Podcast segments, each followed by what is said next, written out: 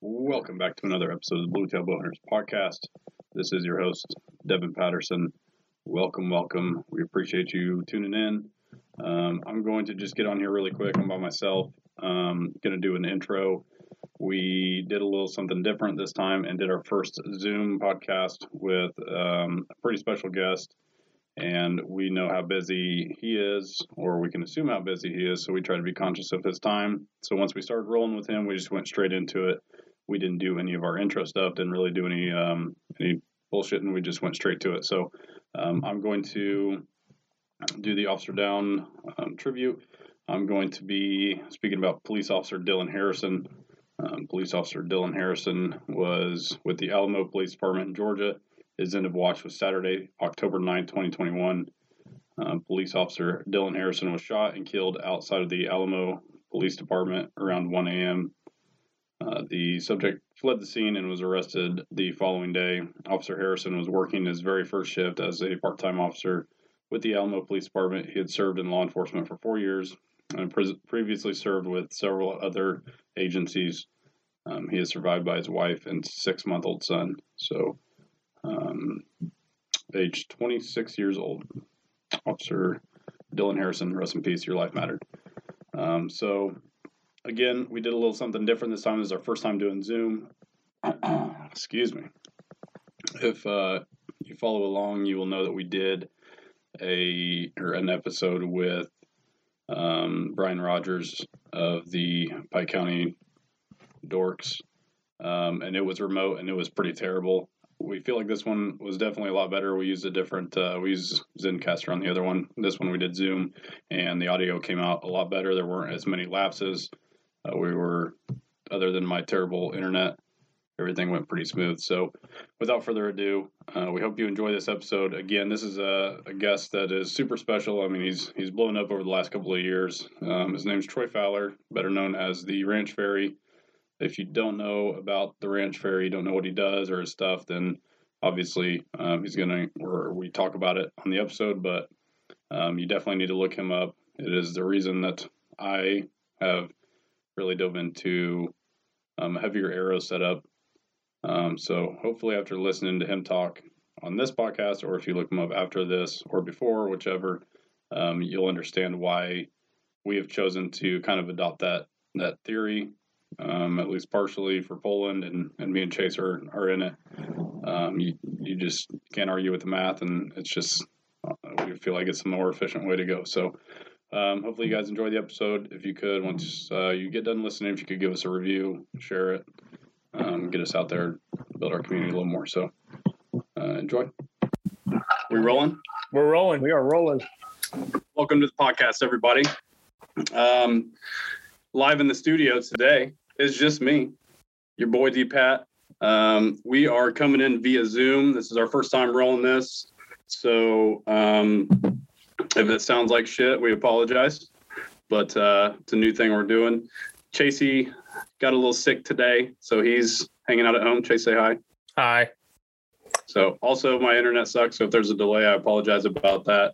But we're doing something pretty cool today.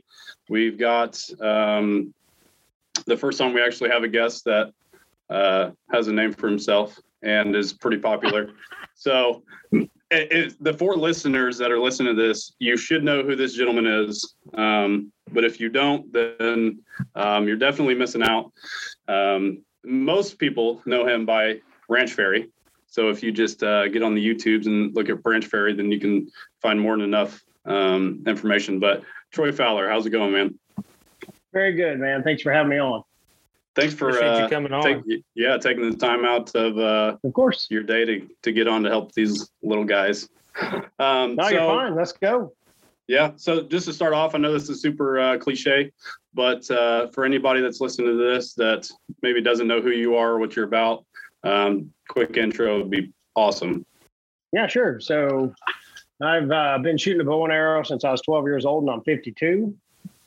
And back in the day when we shot heavy aluminum arrows and cut on contact broadheads, sometimes at night, but that's been 7 years has passed, so I'm good on that. We always shot really cleanly through deer and never expected arrows to stay in them. And then I'm old enough that I saw the original Thunderhead. Replaceable blade head was a really new deal. That's old right there, brother. Okay. And then the really fast stuff came along. We all had overdraws.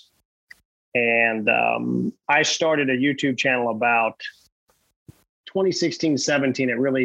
That's when I really committed. And 19, it really took off. To explore the world of making a flying stick as efficient as possible on meat. And this is the biggest disconnect. And you have to frame this in your head to listen to me and even be able to digest half the stuff I talk about. I start at the animal and the projectile that will penetrate in the highest number of cases and kill the animal, including bone impacts, which I don't recommend, but it happens. And then I back up to my bow and I get the projectile that's the highest efficiency to fly. So 95% of bow hunting is make a stick fly and then say it's going to penetrate. And there's two different camps. It's not a camp necessarily, it's a mindset. The assumption that an arrow will penetrate because you're flying it is nowhere near trying to decide what will penetrate and then making it fly and dealing with it and making it and zeroing it. And it's all based on Dr. Ed Ashby's 27-year study on arrow penetration. Which is mind-boggling because I think I've seen every one of your videos on YouTube and listened to about every podcast you've done with everybody else. And even so much as that my wife will watch very few YouTube videos, but we'll sit in bed and watch the Ranch Fairy because she thinks your shirts and your smart aleck is just hilarious. She loves it. So that's one that I can watch all the time. So, and then I started reading the project with the Dr. Ashby, and that's just it's fascinating stuff. It's crazy how you can go. You've almost pushed it like looking backward, like looking back where we all started from, the roots with the heavier and versus everybody wanting to go light and fast and but your push is almost going back where we all started, back to the roots. I mean, if you look back to beginning of bow hunting, back way before we were around, what were they using? Yep. Heavy. And it worked. Yeah, there wasn't light. I didn't know what my arrows weighed when I was a kid, but I shot 2117 aluminums and 145 grain points. I guarantee that arrow was 600 grains all day. So what? And we were shooting through stuff all the time.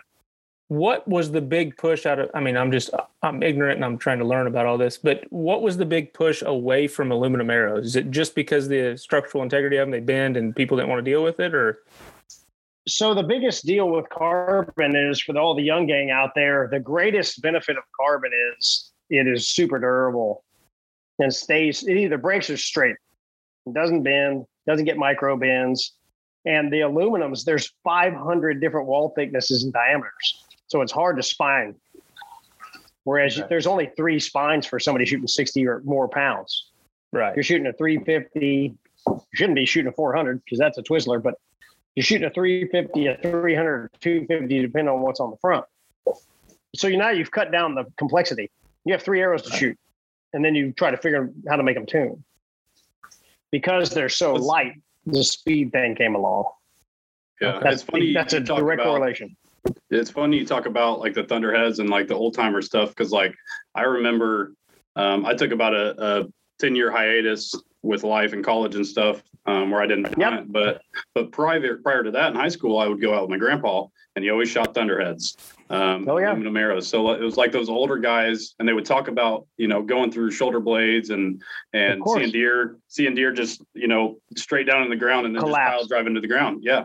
Yep. And so, during the beginning of my hunting experience and then into my hiatus, I kind of kept up with stuff, but all this stuff, Rage just started coming out and they were huge, all this expandable stuff.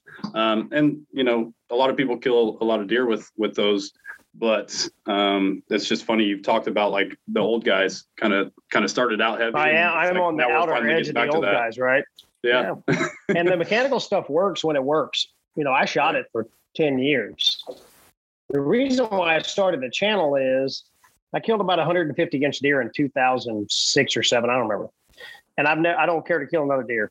Personally, I just don't care. I want to kill a mule deer, spot and stalk, and do a Western deal.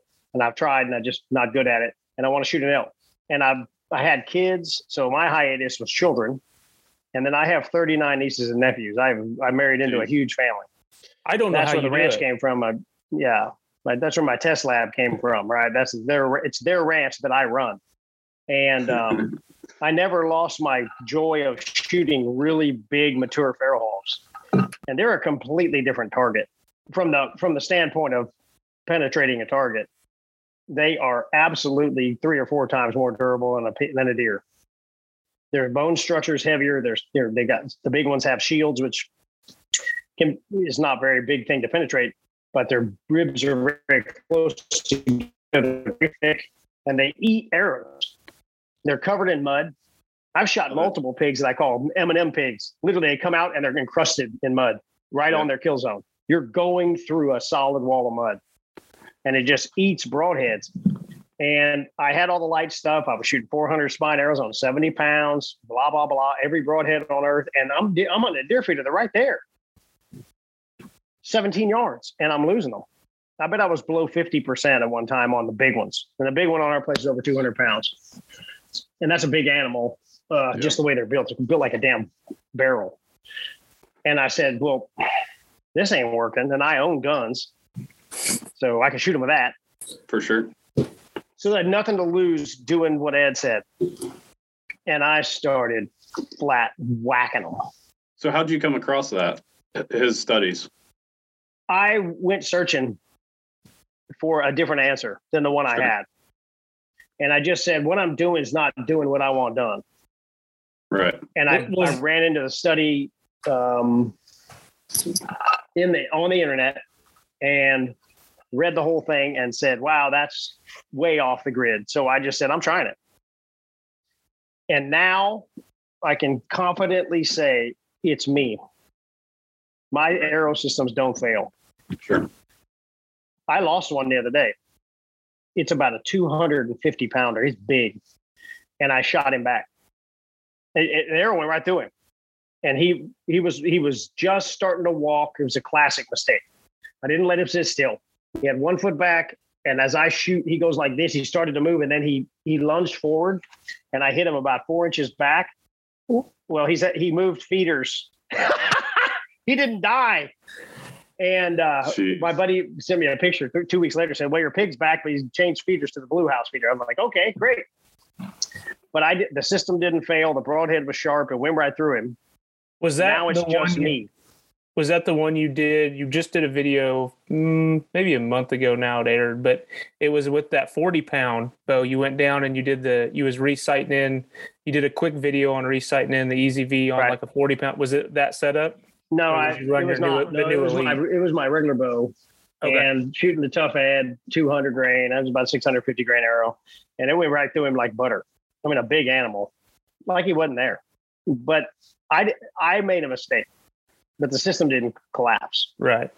And that's where we need to take this for lethality. Yeah. And do y'all public hunt or private or what do y'all do? We are 99% public ground hunt. Yeah. Yep. Right. So you get these crazy shot angles and stuff. Yeah. Nothing. We can't manicure anything. We can't open any lanes. You've got to pick everything to what it is. So. Right. So that's the one thing when I first met the guys from the Hunting Public, I said, guys, y'all are really, you are forced to take some quartering two shots and stuff where you're not shooting, or you have so much discipline, just let them go. I'm good with that person. I got no argument with somebody who says my arrow won't do that, and they let them go. That's the ethical thing to do. Right. Sure. But they've produced content, and they were shooting anyway, and they were shooting them back on quartering two shots because that's what you had to shoot at. And now we're, being able to break them down. Well, it just increases your lethality percentage, a lot. Yeah, we've seen those videos. I mean, obviously, THP is humongous. You're seeing, especially this last year after they kind of teamed up with you and got those arrows set up, that they're taking those shots because they're calling at a lot of the deer, and those deer are coming in looking for them. So they're quartering to them. and they're going, they're going, instead of going back, they're going straight for the shoulder blade because you trust the system or, you know, next to it and not worried about it. And it's working. Right. I mean, they like we. Well, the thing I like to see, the thing I saw in the beginning 2 years ago when I started watching them, when I found out who they were, was they always got their buddies and got the lights and went tracking. That was their standard procedure. Yeah, it was. You watch their old videos. You watch their old videos, and let it lay down for a while, get your buddies, get the cart, get your glasses, get your lights. Now they shoot them and they're going down on camera. Yes, which is phenomenal. But they had 4 deer go down on camera last year. Dead, right? That's way better. After all the effort you guys go through public land hunting, the walks in y'all make, going up and down trees, the last damn thing you want to do is be a mile in and have a mile back and then a 13-hour tracking job. Yeah. Just kill the deer. And we can't run in Illinois. We can't run tracking dogs during hunting hours. So a friend of ours that's also in Blue Tail Boat Hunters with us, he had what he claims to be the biggest buck of his life. And he's been hunting since Tyler's been hunting, 15, 20 years with his dad. Yeah. And he had not bit into the Ranch Fairy and the Ashby and was still running pretty light stuff and put 2 arrows into this monster. And he started doing the whole tracking thing. Devin and, him went out the next day, and then I went out with him the following day because you couldn't run a dog during hunt line. And it was so thick, it was murderously thick. It was just on your hands and knees through part of it. It was just terrible. So that's a big thing for us. Did his arrows go through it? Did he hit that, or was it an arrow? It was one of it was bad shots because he had a good head. He had a kudu head, so he. Like he had half bit into the theory, right? So he was running, it's probably still 400, 450 grain head, but he had a good cut on contact. So, you know, I can give him that. But it was a bad shot. I think the first one was back a little bit or high. And then the second one was back. So the deer, that's a heartbreaker, you know? Yeah, I can about guarantee the deer's dead. We just didn't, you know, the blood stopped and it is what it is. But the same dude, we just went to Kentucky. He's got now an iron will. He's got a little bit heavier of an arrow. He's still not all the way in there, but he smoked a doe and she sprinted to her death 40 yards away. So. Yeah. Right. And that's why Devin, I spent so much time on my channel about the arrow tuning stuff. Yes. Like you can load up an arrow and make a heavy arrow, but if it's flying sideways, you ain't done yourself any good. Sure. Right. So I've got the Ranch Fairy kid with Sirius and really get out there and knock in and shoot bear shafts and really put in the time. And please listen to this. You know, if you're one of the audience members, it takes some time. You need to start this process in April, May. You need to be looking down the road, not saying, okay, 2 weeks before season, I'm going to tune some arrows. Trust me, when you cut the fletchings off your arrows that you currently have, it's going to get Western. Yeah, it takes a lot of time. It's a lot of trial and error for sure. I got lucky and kind of settled into a really good setup, and it just works good for me. I didn't have to do a whole lot of messing around. Great, that's awesome. That means your bow's squared up, you're shooting straight. Yeah, sure. It's good. I did not have that experience. No, it started last year. I think I ordered your kit, the Ranch Fairy kit, last year with my DXT, and ended up finding that right. I think it was a 175. Flew the best, but I didn't understand. I didn't understand in total what you were trying to do. So, like, I was just putting. I had made my own paper tuning holder. I mean, but, you know, I just, what it is, just put a piece and of paper. I stuck it up on the backyard, and I was too scared to cut off fletchings. So this is on kind of a quick backstory for you. This is only my 3rd year of bow hunting, so I'm really new to this. So my I didn't know that I could like cut the fletchings off because I only had so many arrows. So I was trying to do it with fletchings on. And I had got them to fly like decent and got everything set up for that last year. I switched to the EZV last year. I had bought it used off a guy at work. The Meat Axe. Yeah. I love that thing. And had a pretty good setup, was pretty confident with my setup. And then Devin took me down to a new bow shop this year. And I bought a new bow in August, and it was murderous trying to get that thing set up. To me, did you get a VXR? No. I switched to a Athens Vista 33. Yeah, so about that one. Yep. I'm kind of like you, where I don't necessarily follow the crowd. I've drove trucks that not everybody would drive, and I get in. I have bass boats that not everybody thinks is normal, and that's because people can't afford them. You fuck. No. Yeah, right.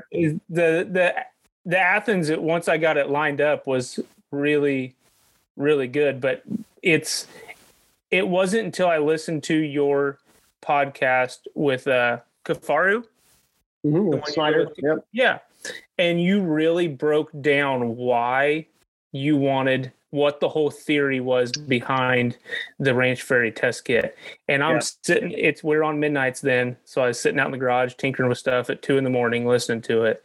And it finally sank in. It's for the normal people like me that don't have a bow press, that don't know how to truly build an arrow. And when you went in and explained that you're basically taking an alternate route to the same end game, it was like a light bulb went off. It was, this is what he's trying to do. Not just just see which weight flies better. But sounds like I need to do another video. I always learn something on these deals, right?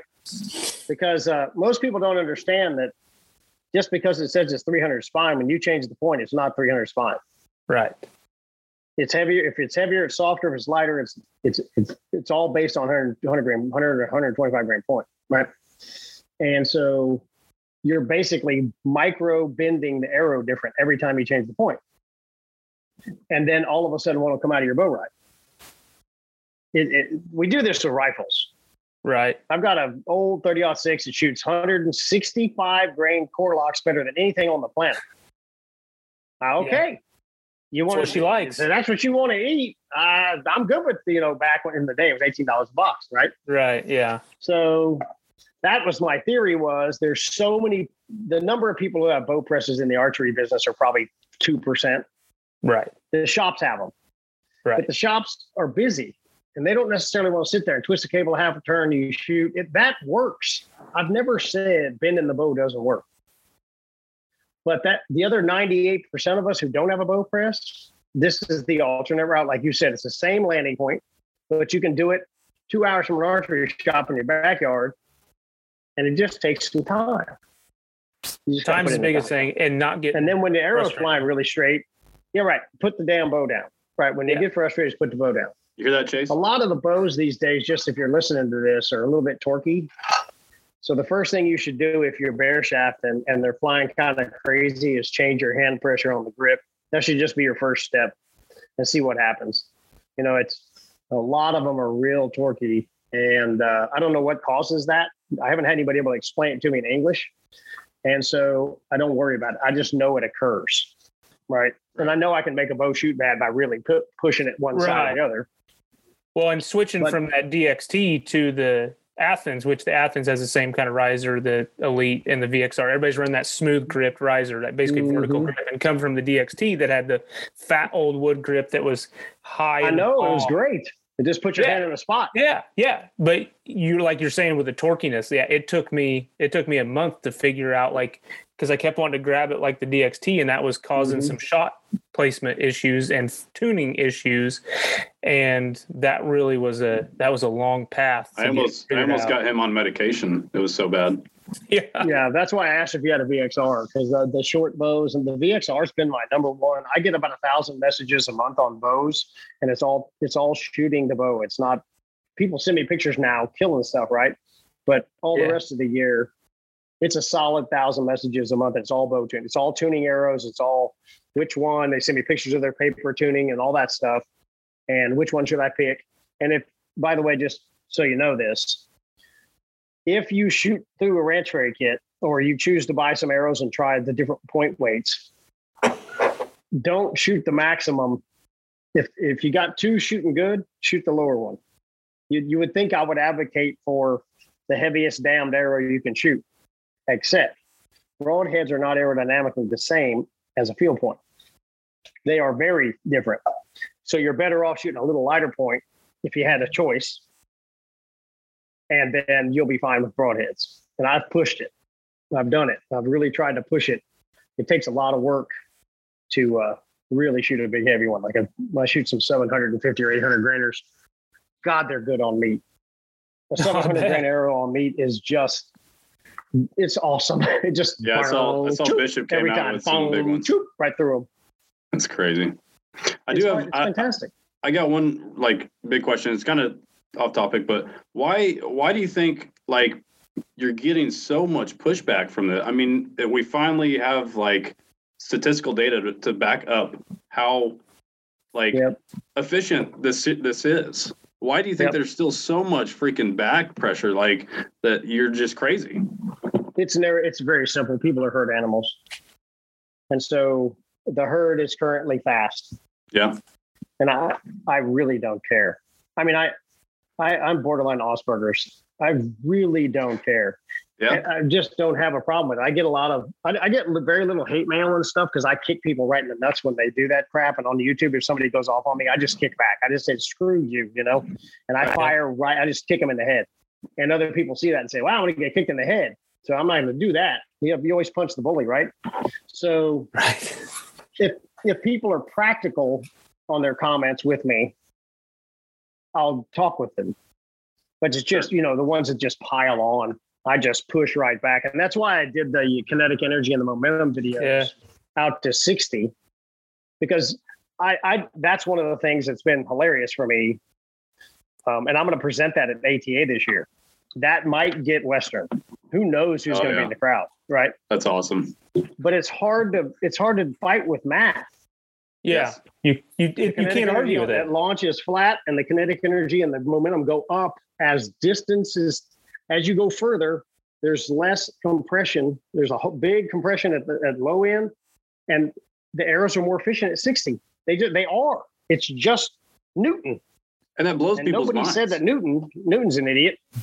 Yeah, and you know, we could freaking dive into all the equipment and stuff. We don't have to do that, but like, it's not like you're just doing this with like, you know, like one piece of equipment that's kind of giving you some data. You guys have like top of the line shit. Well, you had the THP boys down here on a few months ago this summer when you was doing that whole kinetic energy run and the 60-yard shooting. Granted, they were all bear bows that they were shooting, but they had basically the entire variety of bear from all of their models. It didn't matter. If it was a stick bow, it'd be the same thing. The velocities would be 180 feet per second, right? Well, that's what's so crazy. The one thing Snyder and I were talking about. You know, Snyder shoots 580 grains out of the stick bow going 175 feet per second, and he whacks some ass. So if that arrow works with Snyder, why can't we just make it go faster for the trajectory with a compound? Right. And Snyder's blowing everything down with the stick bow. That's the part I can't ever connect. It's like you can gain like 60 or 70 feet per second shooting a compound. That arrow. You got the velocity for the trajectory, and it's going to help some on impact and deliver the arrow to the target with the highest, like I said earlier, the highest penetration projectile delivered more efficiently. Right. Who loses there? Right. Nobody. Well, so your number one argument has to be speed. Am I correct? So the biggest thing I'm getting now is I've kind of kicked everybody in the freaking head on the efficiency. And when I started doing the sharpening videos and really diving into the fact that broadheads need to be sharp, and I showed one that I'd run through bacon, and the bacon was actually stuck in the teeth, and it wasn't razor, it wasn't cutting. That calmed down. But everybody's saying, okay, we sort of believe you, but what if one moves? Perfect. If you're still in the same, we've got an elk, you laser the elk, and a cow moves and he moves and you're at full draw. You're still shooting. I'm shooting 400 grains or 600. You're shooting, right? Why don't you practice? I'm going to do a video on this. What you should do is go to your 3D range, laser, and then walk back and spitball it. Yes. It's the same. And once your brain gets used to the trajectory, it's all the same. Except the arrow, when it gets there, is going to be, it's a freight train. So do you feel like there's that much of a speed difference? Because I mean, that's kind of the reason I brought it up. That like, so say for whitetails. Oh, there's a lot. So this is how I kind of explain it to people around here who aren't really grasping it. So I tell them I'm going to walk out to 30. Okay, I'm going to have a 400 grain arrow, and then I'm going to have my 620 grain arrow. Okay. Yep. And I'll start with a 620. You stand in front of the target. If it's that much of a difference, I'm going to shoot and see if you can move out of the way. Right. Yeah. Right. Like, so as a millisecond you're talking about speed difference. The string thing. Yes. Yes. Okay. I got off the rails there. Sorry if I went somewhere else. No, you're fine. No, I misunderstood what you were going at. So I do get that a lot. The people say, hey, the animal's going to move more. They're going to have more of a chance to move. Well, my first thing is if the animal's moving, we definitely do not know what the arrow's going to hit. So if you're shooting a really light arrow and they drop their shoulder blade, welcome to the catcher's mitt, right? Shoot, they're going to suck that thing up. So that's the first thing. The second thing is I've not been able to find every animal I've ever videod's move. And I think 90% of deer move. I don't think the mule deer jump as much, and I know the elk don't jump as much. That's good. But whitetail deer jump. We don't know how much, which direction, or if they're going to move. It's so variable that the argument is almost moot. So let me ask you this. You don't know what you're going to hit. Do you think that they're moving off of string sound or the sound of the arrow coming directly at them? I think it's the arrow. I do too. And I don't know why, like there's so many different sounds that happen in the timber. And I get like there's natural sounds and then there's the bow sound. I get that, but it's not something that's going directly at them. Whereas I feel like in today's world, moving. I would say it's the arrow, not the bow. Like just because bows are just quiet. Well, I'll give you a reason why I think it's the arrow. So I was with Brandon McDonald earlier this spring, and he shot an axis deer at 110 yards. Okay, they're small too, aren't they? Oh yeah, they're probably the size of y'all's whitetails. Because I don't have our whitetails are big. We don't have any big whitetails, so they're 200 pounds, right? Yeah. So okay. We were stalking across, and he was getting ready for tack. And he had pins out. He had a tape out to like 130. And he's this six-point axis deer going across the pasture. He goes, he's 110. I think I can do it. And he's just standing there. And I'm like, what? And he goes, I'm shooting. I was like, okay, I'm just the cameraman, you know. That's my kind of guy. Right. And he shoots. And the axis deer runs over there about 100 yards and stops and then takes off and kind of puts his head down. We're like, We go over there and the arrow's covered from end to end in blood. I said, holy crap. Right, we didn't expect that. They have dogs on this place, and we said we shot one at 110. The guy just brought the dogs and cut them out and found the deer. The guy didn't want to mess around. Anyway, the entry and the exit were level. There's no way at 110 yards with a 620 grain arrow that the entry and the exit should have been level. Right. That means the deer rolled. Yes. As the arrow came, there's no way he heard the bow. No, I agree. He heard the arrow coming and went, what in the hell? And we didn't see it. It was too far, right? Yes. But the deer rolled, and so the entry and the exit were a complete straight line. You would expect it to be, with any arrow, to be coming in, you know, right, on a ballistic trajectory. So especially at that distance, I mean, you would expect it to be like so high pitched. It'd be up. Yeah, coming in like coming that. Out, coming out door down. Right, like a tree stand shot's what I expected. Yes, absolutely. We get the deer, and they were basically level. So the deer rolled. Crazy. He didn't jump a lot. He just rolled a little bit trying to get away, and it went right through him. Well, you think about it, like you're just chilling outside, and you like hear like a fly or a bee, you know, coming at your face. Yeah, you just switch. Move. Right. Not because you hear a bee, but because you hear it coming at you. So yeah, absolutely. So that was crazy. We've got my family owns a lumberyard, and that I don't get to work at, but we've got driveways that are the store to lumber in. They're 300 feet. So on night shift, like Devin and Tyler and I go in there to shoot in the off season, because we had nothing else to do at 2 or 3 in the morning. So we go shoot, and we've stood, of course, with all the lumber stacked up, you can stand behind each little the aisles in there. Yeah, and right. Listen to them go by. It's crazy from arrow to broadhead to we've done just countless of, you know, I say tests, but just us tinkering, and it is crazy how noisy some of these broadheads are. It's like, well, no wonder they have to. I mean, it sounds like a 3-pound Minnesota mosquito coming at you, like just crazy buzz sound. So some of the fletchings are pretty flappy too. Yeah. So the fletchings actually do this in the air. Okay. Especially straight. A straight fletched arrow flaps more than a helical. Just because less. So I need to do that video too. Yeah. Helical puts a bend on them and they bite into the air, and that surface of the air holds them a little better. Those dead straight fletched arrows, one of the loudest arrows out there. They tend to do this on the way to, so the broadhead's hissing through the air because it's not aerodynamic. Right.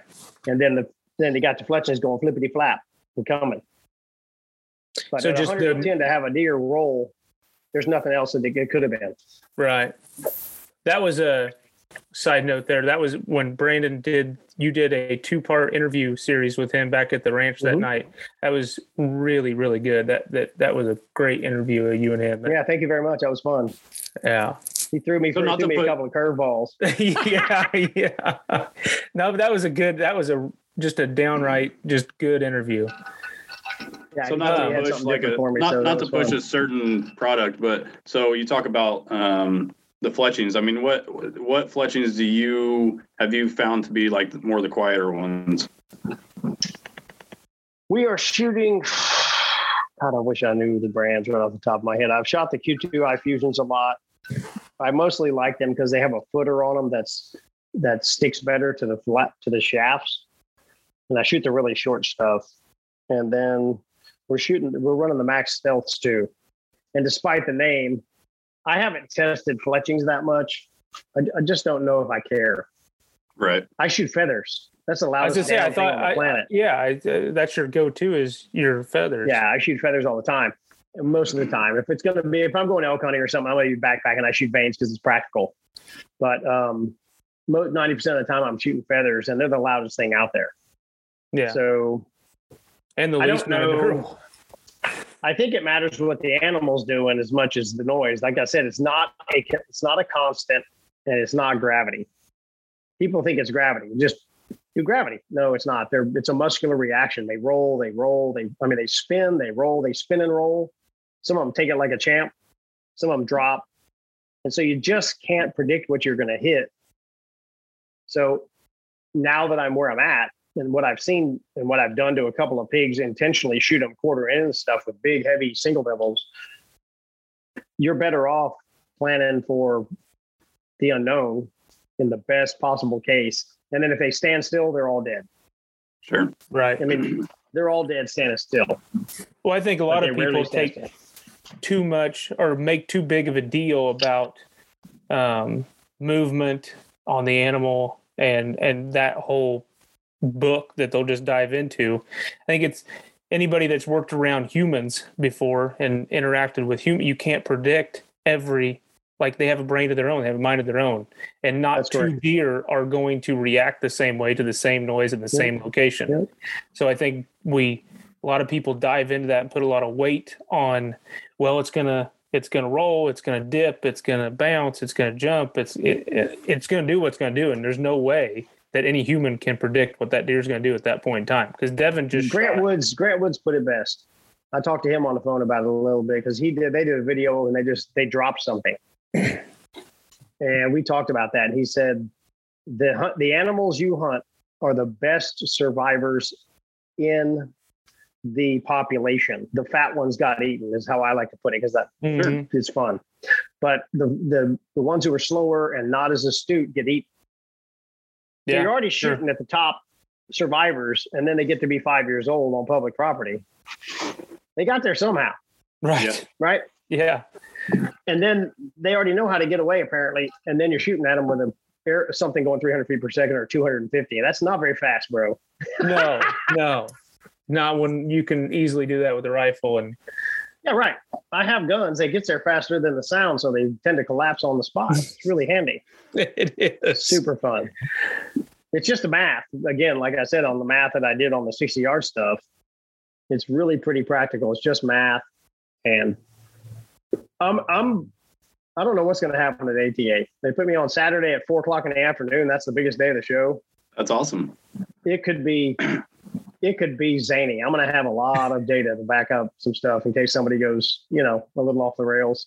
Well, and like you said, you can't argue with math. I mean, people want to say, I'm going to do it this way because I've been doing it my whole life. And I'm not going to get super detailed in here, but I had a conversation, and this is very similar, with an officer that works at the department that we're in. And it was simply, there was a new officer in and he was training him. And he did a traffic stop, and his radio traffic was just different than I do it, right? That doesn't mean it's wrong. Oh, no, but we won't get super detailed, but during a traffic stop, the first thing that I argue you want to put out is where your location is. Okay. Yeah. Because if shit hits the fan and I have to get off the microphone, at least everybody knows where I'm at. Yeah. Right. Well, this other guy wanted to argue with me, and his only argument to back it up was because that's the way he's done it his whole career, and he's been a cop forever, and it's never gone wrong, and it won't go wrong until it does go wrong. Right. Yeah, that's right. So it's like, you can't argue. Like I had the actual factual basis behind why I was saying what I was saying. And I was saying, this is why, because if shit hits the fan, what's yours? And his was just because he's done it the whole time. So I feel like it's similar, where you get a lot of people that are just stubborn and they're just going to keep shooting flappers because that's what they've always done. And I've killed 17 deer with an expandable broadhead. Yeah, sure. But right. It's like, you can't argue with the math that you're presenting. So I feel like that's the only pushback. And I really like to have is physiologically, you really do want to shoot them forward. It's just the faster, more efficient kills is better for the meat if they don't live 3 hours. Yeah. Is to shoot them low and forward. That's where the heart is and all the major vessels. Yeah, all the pipes. Yeah. It just is really efficient. And then when you shoot these really higher efficiency arrows with a really razor sharp broadhead, you're going to see deer that don't run. Yeah. And everybody says, well, I got to have a blood trail. You're not going to get a blood trail every time. If you shot three deer, maybe you got a blood trail every time, but you get up, you get over 10. And if you really look back, it's completely inconsistent. Yeah. You never know what you're going to get. So it's better if they go 40 yards and croak. Yes. And it's better if they don't run 100 miles an hour. The last thing you want to do is running really fast off. It's going to happen, but we're seeing, and I get lots of reports from people who say, this is the first deer I've ever shot through. And you can see the picture. The guy's 45 years old, right? It's not like a 20-year-old. Right. And it didn't run. I've never seen that. I thought I missed. I get that a lot. I shot this deer. I thought I missed, and then it fell over. Didn't know it hit him. Yeah, a guy had just sent me a picture. He shot one twice. He shot it, thought he missed, shot it, stand in the same spot, shot it again. And it fell over, and he goes, huh. And then, but, they were 2 inches apart. He just zapped it. So it was dead on its feet. And it's another factor. I told this to Aaron Snyder. I said, you're trying to reduce the variables. So you don't want the arrow in the animal. You want it to be sharp. You want it forward. You want it in the very major organs and all that stuff. And if they don't run, that's another variable you can somewhat control. That's a little bit of a strong word there. But you have a better opportunity if the arrow goes right through them like butter and just zips through them like they're not there. There's a really good chance they're going to hop, hop, hop and look around. Well, that just shortened your trail. Sure. Whether or not. And it really helps. Like I said, the hunting public guys had 4 deer go down on camera last year. And that is when I say, that's what I want to see. I want to see people like y'all and hunting public and all my subscribers say, wow, it was easy. I killed the deer. I just killed the deer. Right. There wasn't much chasing around. Well, no I will say and give you credit, like shout out to the THP guys. Like they, over the last 4 or 5 years, have changed hunting dramatically. I mean, unreal, like it's unreal, but you also have done that. So shout out to you. I mean, you've changed. Those guys a lot, are doing a great job. They're super great guys. And they are just like they are on camera. Dude, they're awesome. I've been really impressed with the hunting public guys. They're super nice. They're very grounded, solid. You can't help but love them. And they do so much for the conservation. I mean, it's unreal. Yeah. Right. But you're always going to get people to talk shit. They did that turkey stuff this year. They were talking about turkey biologists and stuff. And they've been hunting with the Seek One guys last year and donated a bunch of deer to to the homeless and all that stuff. So they're good people. I've really enjoyed that relationship. Yeah. Yeah, they are.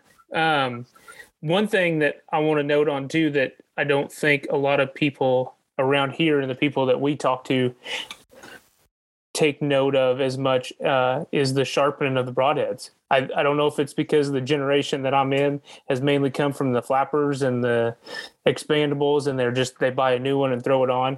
But I bought the DMT sharpener and I bought a couple of stones, and I took the oldest leather belt that I've had since high school, 20 years ago. So made a strop out of it. And though, like the other day, I showed my wife, I said, you got to come out here and see this. And I had one of the broadheads was stuck in the Reinhardt target 3/4 of the way through the Reinhardt. And then the one that I had spent hours on over a couple of days of just getting it stupid sharp, had sailed completely through the Reinhardt and hit the tire of my wheelbarrow cart behind it and just tink into the metal of the wheel. Right. I'm like, that both of those areas down at the bottom were fresh. So yes, there could be a consistency issue through the target for sure. I'm not saying, but there's an obvious difference in taking one out of the package and then taking one and taking it to the next level of just. It's really something that's been overlooked for a lot of years. The broadhead manufacturers are trying to do their best. They're mass manufacturing stuff. You can't knock a lot of them. I think it's a quality issue. So they're running a business. And I'm not knocking them for trying to cut costs and do whatever all of us would do. Right. But I saw the same thing when I finally got my hands on really high quality steel, and the level of the edge you can put on it and the retention that you shoot through a target or shoot through a deer and it still shaves. So, you know, all the way through it was shaven, and it was destroying everything in the way. It was just severing everything in its way. And I really had to go down that path. But it is worth spending, stop shooting and learn to sharpen.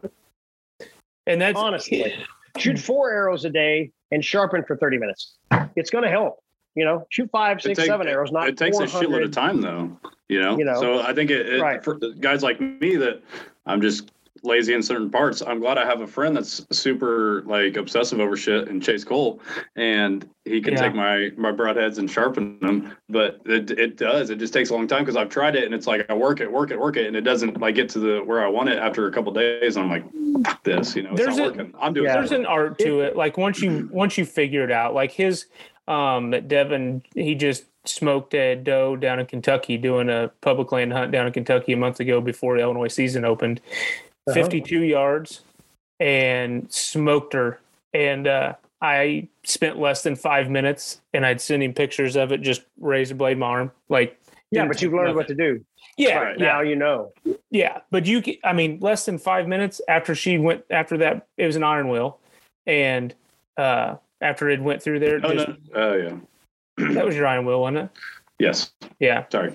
And one thing that I'm learning with the sharpening is that some make it look really easy on TV and on YouTube, and they're like, you know, this is how you sharpen. And like, just like shooting a bow, it took me 15 different people watching before it clicked. Okay. So I need, this is how it works. Yep. But it makes a big, big difference. I think it's going to. How far did that deer go? 7 feet. That is beautiful, buddy. That's what we want. 620 grain arrow. She just collapsed. That's what happens whenever you hit that really big bone that runs across the whole body. Oh, the spine. Yeah, that one. We like that one too. Lucky. I don't care how they go down as they go 7 yards. So it's pretty funny. Like, so I've only been hunting for 4 years now. I have multiple headshots. I have multiple spines. I have yet to actually shoot a deer. Well, my first deer I shot in the vitals with a Rage broadhead. And funny story. So it was a yearling, and this is why I started researching. Okay, so I had a yearling doe. It was the end of my very first season. I hadn't killed anything yet, and the mom was coming behind her, but I knew that the mom would spook before I could get a shot. So I'm like, screw it. So I had a really light arrow. I had a Rage 2-blade, shout out to Rage. And I shot this doe. She was 16, 17 yards directly broadside out of a Matthews bow that was pulling 70 pounds. And I didn't hit any, I went right behind the rib cage, didn't hit any bone. And it actually passed all the way through, but it kind of passed all the way through and just laid down on the ground. And I'm like, man, the deer was no bigger than my Belgian Malinois that's outside. And, you know, I threw her over my shoulder on the way out. And I'm like, man, that just doesn't sit well with me because I didn't hit any bone. You know, I dissected it and I really looked and I caught both lungs, but I just passed the ribs. And it didn't sit well with me that I'm shooting such a bow that should do a lot more. I should be smoking through her. And I went to, it's a bow shop that's no longer going now, Bow Minimum, in Tolono, Illinois. And the owner there, Mike, he's like, I got you. And he actually shot that following year. I'm still shooting the same arrow, the Gold Tip 250s, Kinetic Pierce Platinum 250s. But he had me. That's good shaft. He sold me on the Bishop Holy Trinities, and I freaking love those. But they're like $300 for a 3-pack. Yeah, they're expensive.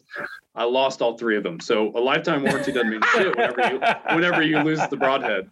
So, but I mean, it solved all those problems. I put that arrow and broadhead through a coyote skull, front and back. Yep. And through multiple deer, through bone. I mean, it was flawless. So like that, it's cool to see the progression, and that's how I ultimately got onto the Ranch Fairy was yeah, right. That's going from that those flapper. Those solid heads are really good. Yeah, annihilator is really good. So is the VPA stuff's real good for that type of head. They're easy to sharpen too.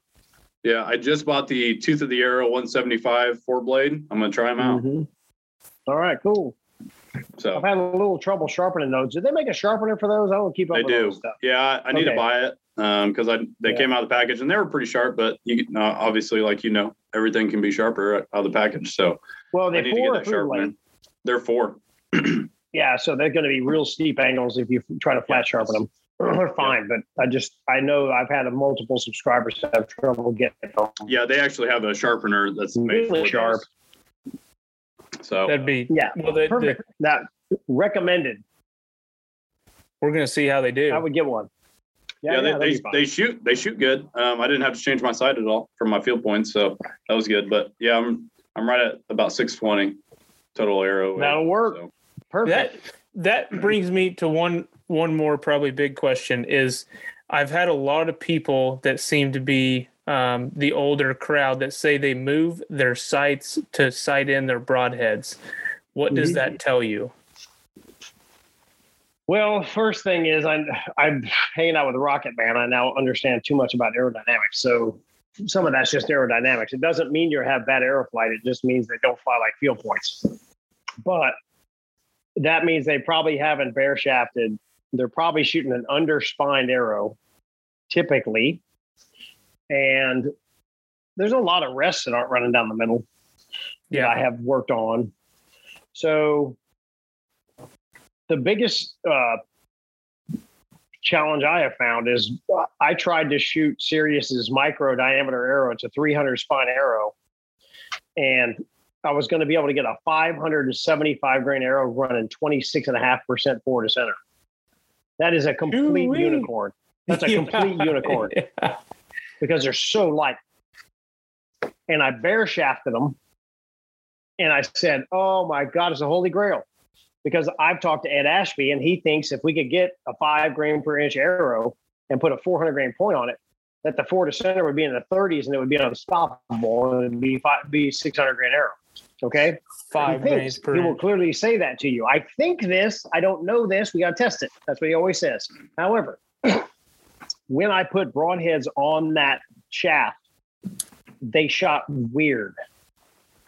They didn't group.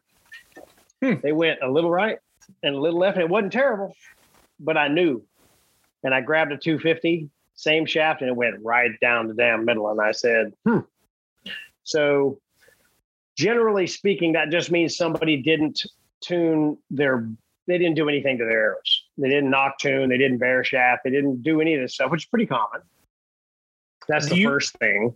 Do you find before you get too deep off into that, so say if you have a setup and you're bear shaft paper tuning and she's bullets repeatedly, and then you change arrow setup, are you starting over from scratch, or since is this a brand question?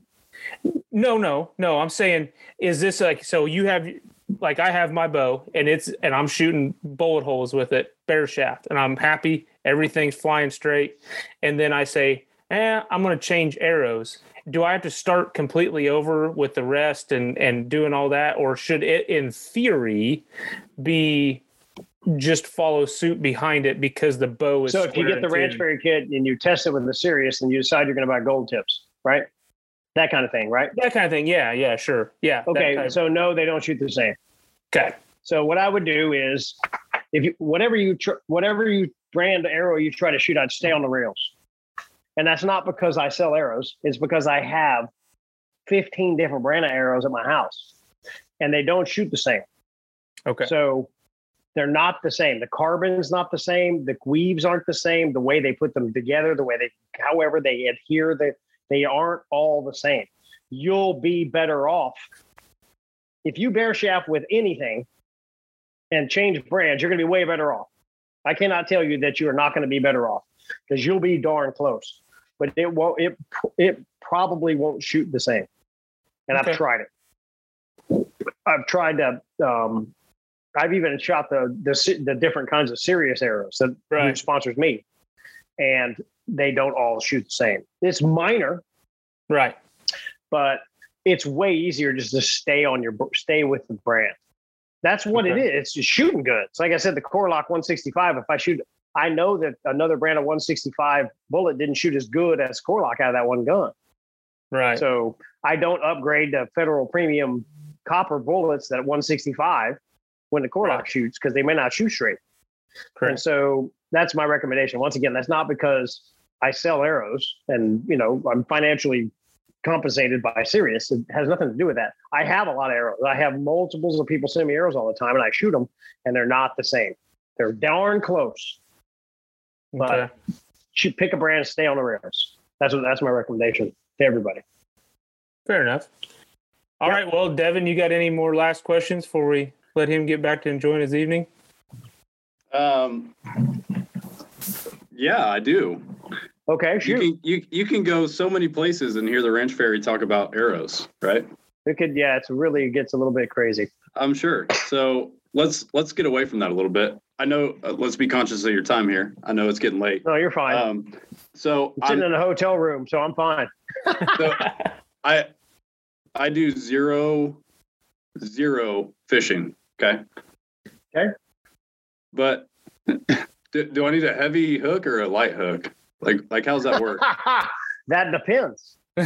So tell me all about it. I'm trying to learn. When I was crappie fishing today, we needed a little light hook, but when we were bass fishing, we jacked it up a little bit because Lake Fork is full of trees. So you need to get them out. I've never heard a Ranch Fairy talk about fishing, and Chase has been talking to me all week about how you guys have just been going back and forth about this whole fishing stuff. So you're on a fishing trip right now?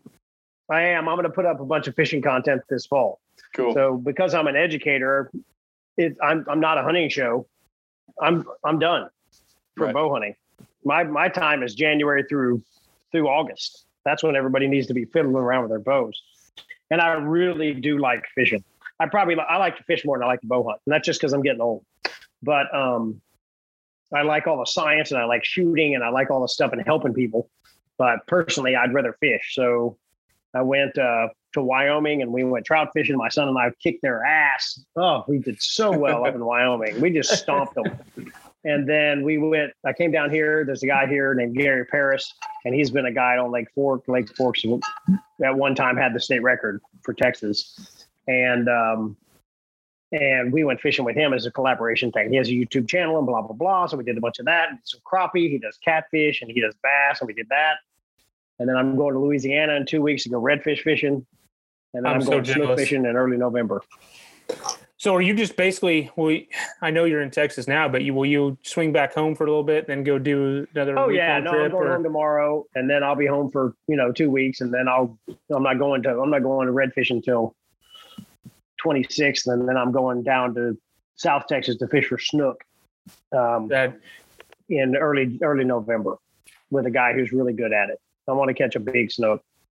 So you're on the reds, you've got somebody in on that, when they're moving through, and you're hitting that for a time period. We fish with a guy down there, and we just whack. I mean, Louisiana's fishing is ridiculous. It is. I've been on cold fronts. I've been in my, $450 rain suit, wind suit. I got the 100-mile-an-hour jacket. Oh yeah, yeah. And the bibs and all that, and a sock hat in Louisiana on Northern, and we whacked them. I mean, freezing. Yeah. And I've been there when it's sunny, and we whack. We just whack. So that's going to be a fun trip to video, because we'll be in the boat. It's pretty easy to video. And then the snook thing will be wade fishing. I've got a chesty cam, and that's going to be a little more annoying. But I'm going to try to do it. It's going to be fun. That's a target fish. I've never caught a snook, and so I haven't either. That's on the list. I really do like fishing. I'm going to do a lot more of it for my channel and just try to expand my audience as well. It helps me reach out. Most people who have fishing rods do some kind of hunting.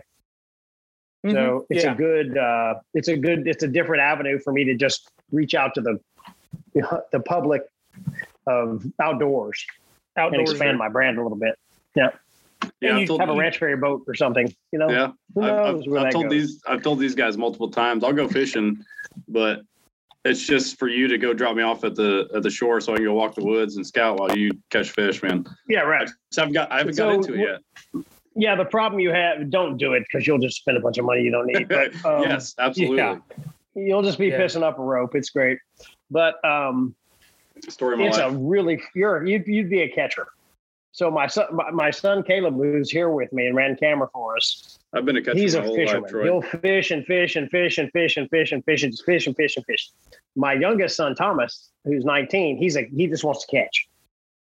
Screw all the fishing. Yeah. Screw all the casting. I want him to bite, or I don't want to go. Yeah, right. Absolutely.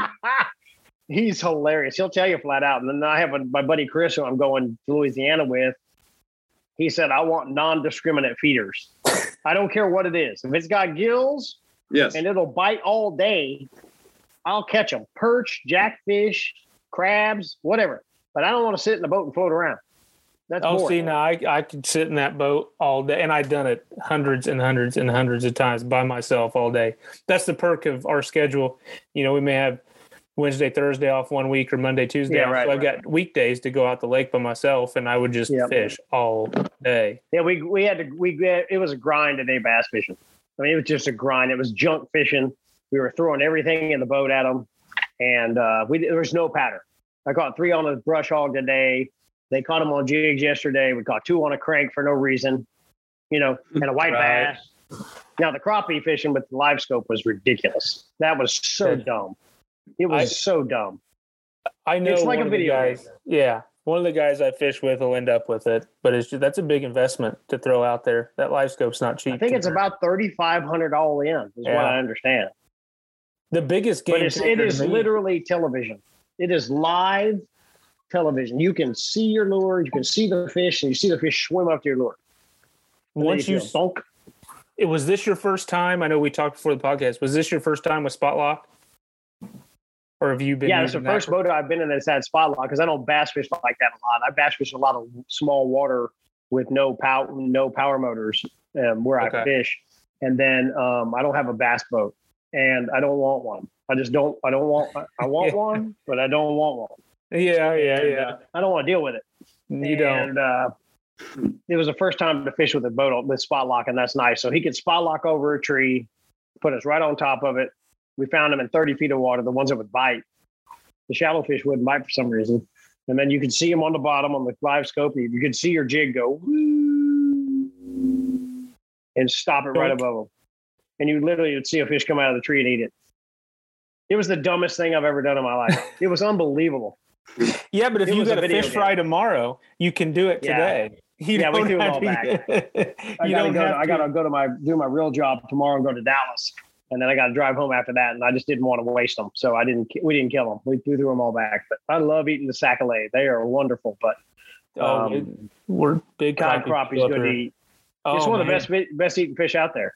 They're really good. And that's kind of our specialty around here is the crappie. Like everybody crappie fishes and everybody's got their own special way of making them. And everybody thinks theirs is better than everybody else's. Oh yeah. It's like barbecue in Texas. You know, everybody's ribs are different and blah, blah, blah, blah, blah, and all that stuff. It's all the same. It's the same stuff, but I haven't crappie fished. I bet I've caught 5 crappie my whole life. And then today we caught 30. Yeah. I don't crappie fish. When you said that, I didn't think that was big down there. I didn't think. Now you get more like to the easterly of you, it could be more big of the crappie, but I didn't think you guys were big on crappie down there. So Gary said they're doing tournaments and stuff all on the lake now, and you're giving away boats and stuff. Mm-hmm. Like it's a big deal, right? Yeah. And he had some concerns with this LiveScope thing we were talking about from a conservation perspective.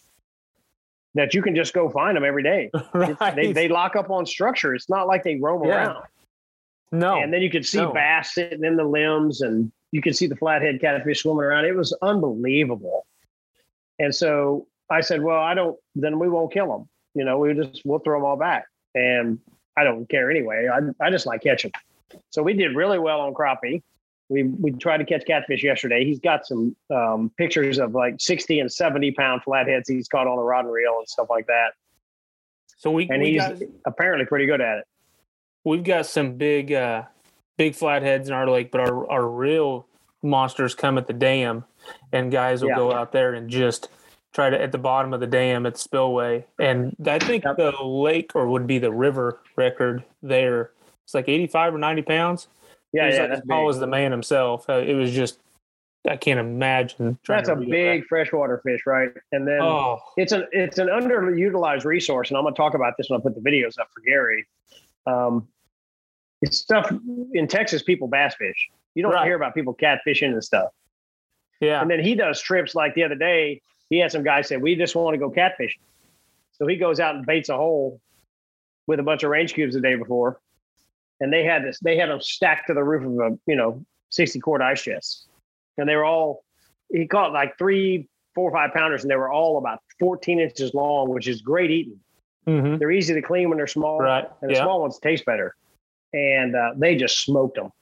And he said it was nonstop, just yeah. They were done at 9 o'clock. Just whack them. So, do you guys do much noodling down there? I've never done that, and I want to do that.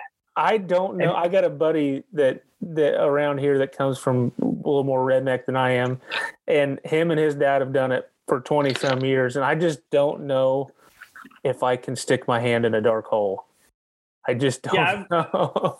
I don't know how brave I am on that. I'm with you. I say I want to do it until I think I get in the water. Until I get in the water. Eat your arm and pull it out of a hole. It's not that bad. I did it a lot in college. Yeah. Oh, that's a little different there, bro. I don't know about it, but I just wondered if that was a big thing down there. Guys do that a lot. Oh, it's a big thing. I don't know that the noodlers talk about it very much. I think they kind of keep it quiet. I don't think it's real hard. So if you're a noodler, right, and the word gets out, they'll come rampage through your damn river, and then, and whack them because. I haven't seen anybody releasing noodling fish. Do they release them ever? Or they no, it's all eaten. Because I know flatheads are good to eat. Oh, yeah, right. Absolutely. Absolutely. Yeah. And do you guys ever walleye fish? I've caught like 15 walleye in my life, and they've all been in Wyoming. So I've never done that. I've never really walleye fished. I've just accidentally caught them. Yeah. I've tried for years and am zero good at it. No, you're right. You're like my elk hunting. I'm the worst elk hunter ever. Yeah. If you'll ever hear that I draw a unit, don't go there if I'm going. You're only the worst one yet because I haven't done it yet. Well, I've been 4 times, and every time it was like, man, we don't know where all the elk are. It's usually really good this time of year. Yep. Yeah. Well, then you listen to THP, and they're just bugling all over the place. Yeah. It's me. Yes. It's me. Sorry, guys. Yes. You know, sorry you're here. Get some beer. Yeah. It's easy, you know. We're just going to go back to the hotel. All right, guys, I need to go. Yeah. So I appreciate y'all having me on. It's been we appreciate that. I hope you have a very successful podcast, guys. It's going to be great. Holler at me anytime. You know, do something spring or whatever. We can lie to each other again. It'll be great. All right. Sounds good. All right. Thank you, sir. Appreciate it. Yes. Have a good night. Thank you. Appreciate it, buddy. Thank you. Yes, sir. Bye-bye. All right. It's your boy D-Pat again. Thank you guys for tuning into the episode. We had a blast talking to Troy. Dude's just an encyclopedia of information. This podcast could have went 4 to 5 hours digging into a lot of the stuff that he does on a daily basis.